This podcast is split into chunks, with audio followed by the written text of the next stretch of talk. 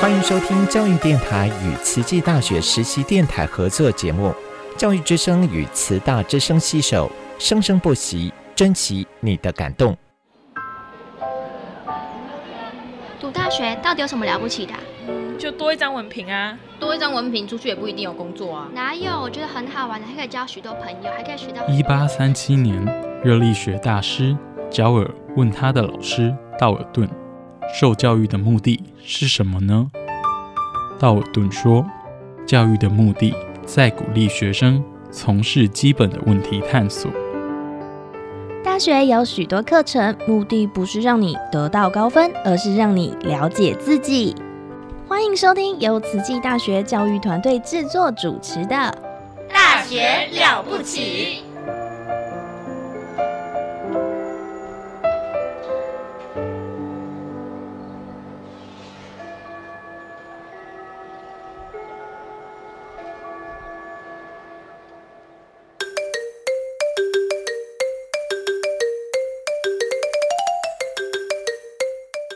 嗨，大家好，这个节目叫做《细菌漫播》，专门聊你不知道的细菌事。我是陈君尧，欢迎你一起来看看这个星期细菌国里发生了什么新鲜事。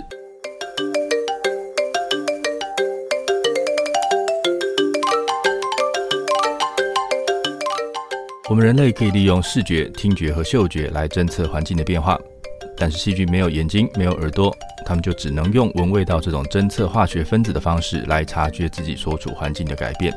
今天，请大家来当只小细菌，感受一下怎么样用闻的方式来认识身边的世界。我们今天要看的三个故事有：闻味道就知道朋友状况的细菌；闻到甜味的细菌会变身成为杀人魔；大声讲话的细菌秘密都被路人偷听光了。希望你会喜欢今天的节目。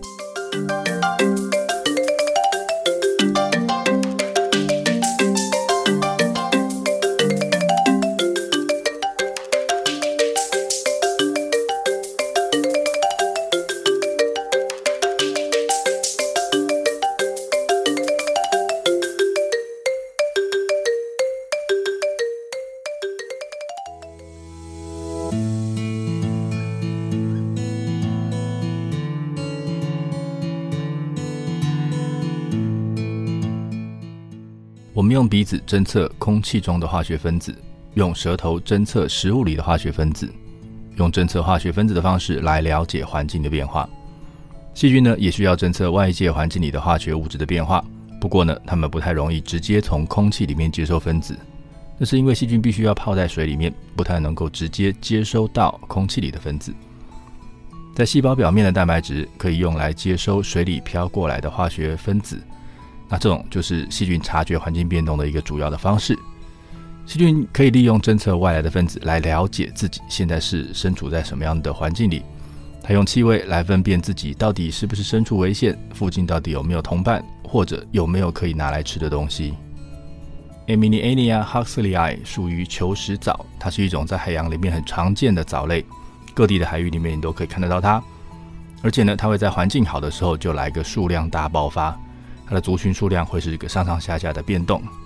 那在这种藻类的身上呢，会有一种细菌。那由于它的菌种还没有被鉴定跟命名，所以呢，暂时就被叫做 Sophitobacter D7，就只是一个代号。那对这种藻类来说呢，这种细菌是个非常神奇的存在，因为呢，它的关系到底是敌还是友，其实是分不清楚的。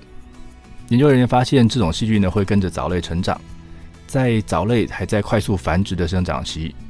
细菌呢就会好好的跟它共存，一起生活，开启朋友模式。但是到藻类的数量到达高峰的时候呢，细菌就开始变脸，把攻击武器拿出来。这到底是怎么回事呢？研究人员发现，藻类在快速生长期的时候会分泌出 benzoate。那细菌闻到这个分子，知道这个藻类还在生长。那细菌做的决定呢，就是跟它和平共处。甚至有些海里的细菌还会分泌帮助藻类生长的物质，所以一整个就是好朋友的行为。藻类细胞会制造一种分子叫做 DMSP 来帮助自己调节渗透压。平常他们会把这种分子累积在细胞里面，来对抗外面的盐造成的高渗透压。这种分子在细胞里面的浓度当然要堆得很高才有用。那浓度高呢，就会开始慢慢的往外面渗漏。所以当藻类的数量变多的时候，那每一个细胞往外渗漏出来的 DMSP 就会变多，然后它的浓度就会变高。那当藻类的数量变多，进入这个生长停滞期的时候，细菌呢就开始闻到从藻类细胞里面渗出来的 DMSP。当它们闻到 DMSP 的味道的时候，细菌就会变身成为杀手，然后开始制造杀死藻类的化学物质，开始慢慢的屠杀藻类。通常在这个时候呢，藻类的族群数量也都攀上巅峰了，所以就算细菌不动手，不要等多久，藻类的族群也准备要开始崩盘了。在人的世界里面，有人死掉都是个悲剧，但是呢，在养分缺乏的海洋里面，如果旁边有细胞死掉，那等于是有免费大餐出现。你的刀叉如果拿得比别人快，就能够多分到一点，能够帮助自己活下来的养分。而这些天天都跟藻类住在一起的细菌，经验丰富，基因里面早就写好了应变策略。只要发现苗头不对，知道大餐要来了，就会赶快把吃大餐要用的工具，通通都先准备起来摆着，开始在细胞的本面放上很多可以把这些死掉的藻类释放出来的养分，输送进自己细胞里面的这些输送蛋白。所以喽，只要旁边的藻类一死，养分一流出来，细菌就会赶快把这些养分通通都占为己有，一点都不浪费。自然界里面有掠食者，狮子、老虎这些大猫的角色就是掠食者，它们怎么样也不会跟他们的猎物斑马变成好朋友，好好的共存。那过去我们认为微生物的世界应该也会跟这些动物一样，谁会是朋友，谁会是敌人，应该要清清楚楚的。不过呢，在刚才提到的这个例子里面，这个细菌显然是一个超自私的生物。当他发现藻类对自己有利的时候，就好好跟人家相处；那人家要完蛋的时候呢，就落井下石，准备好接收人家的资源。这是在地球上生存最久的一群生物，告诉我们的求生原则。以上资讯来自 eLife 二零二三年的研究报告。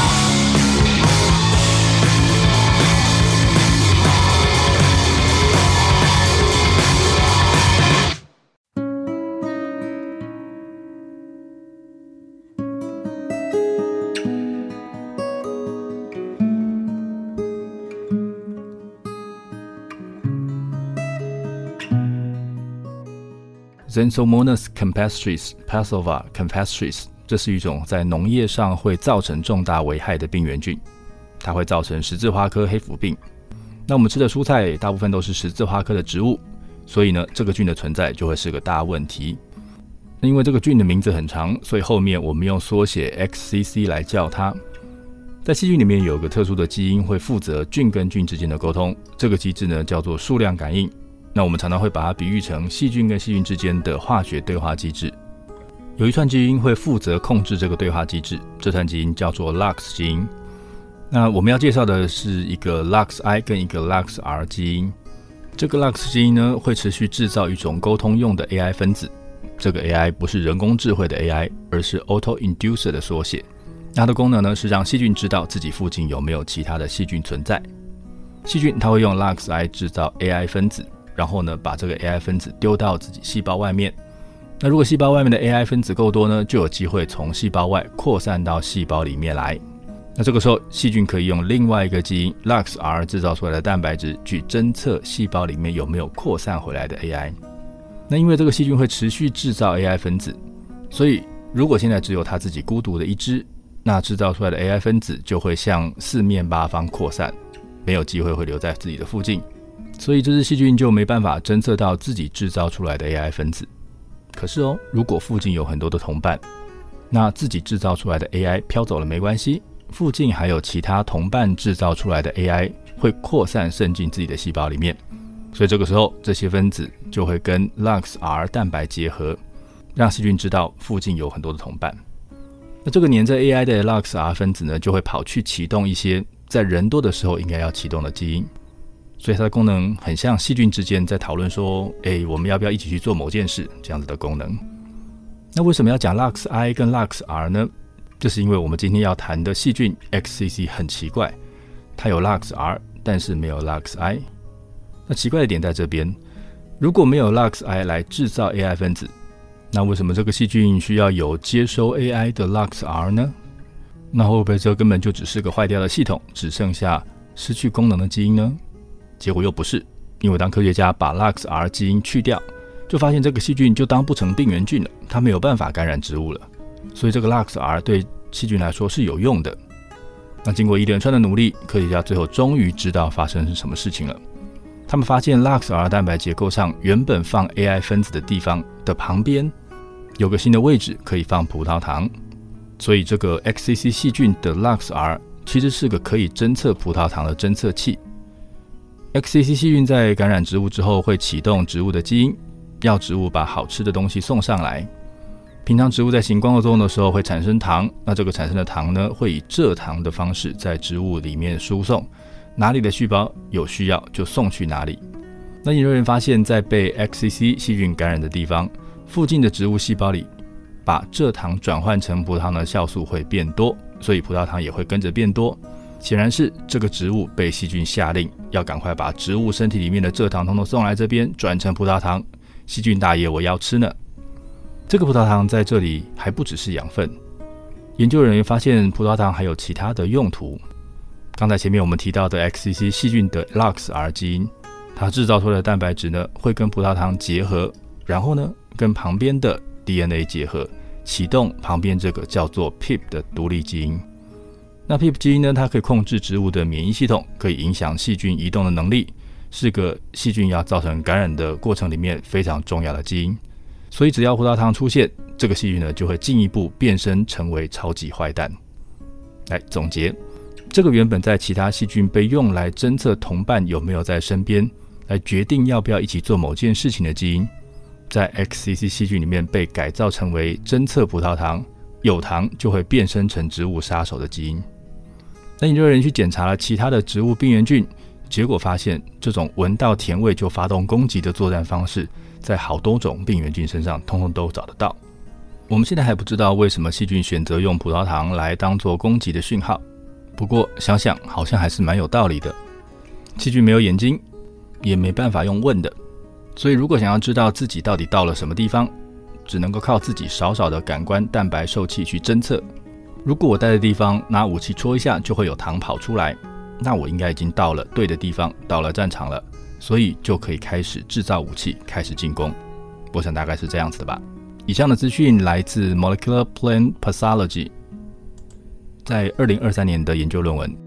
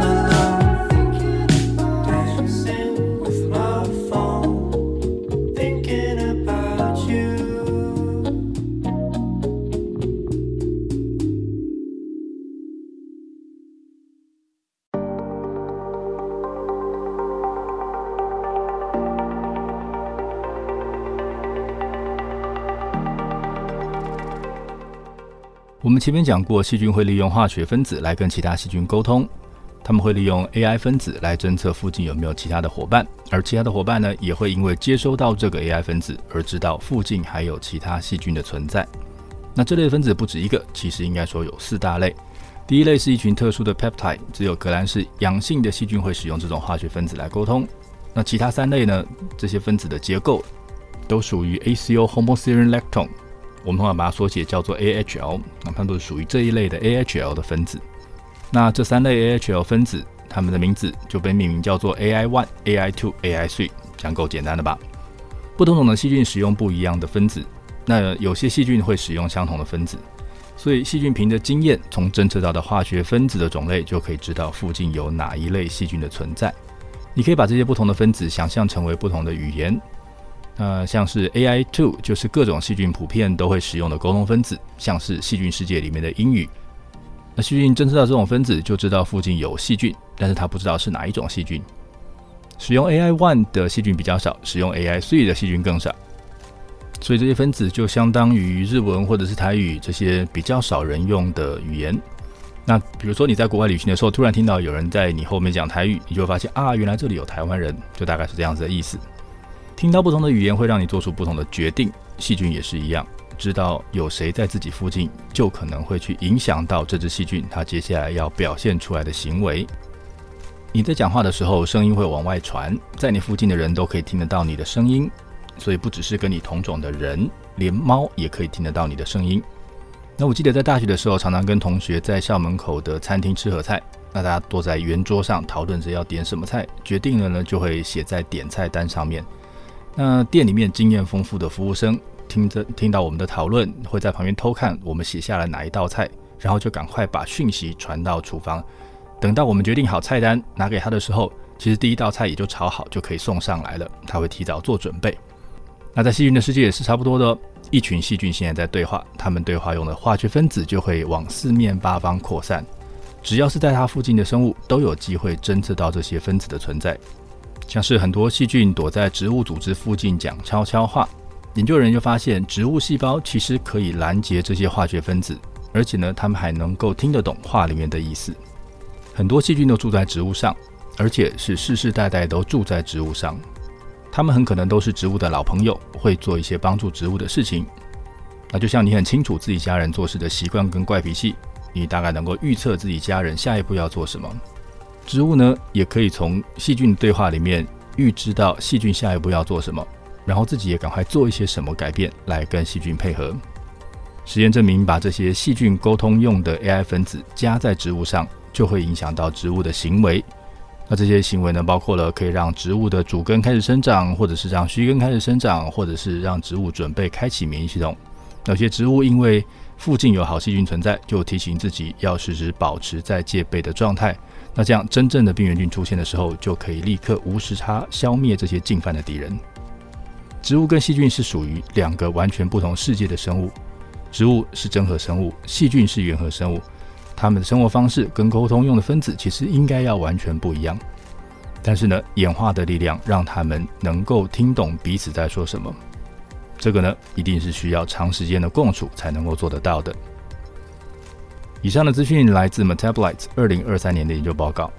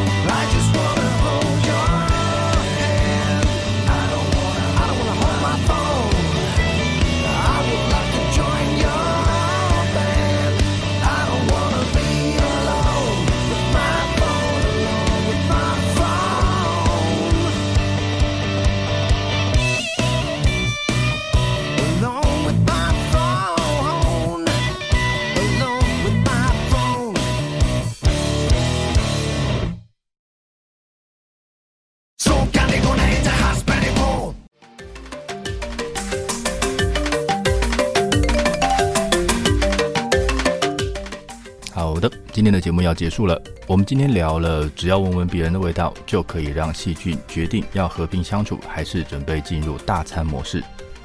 XCC 菌会在侦测到葡萄糖后启动致病基因，变成植物杀手。植物会偷听自己身上细菌的对话，然后做出配合细菌活动的行为。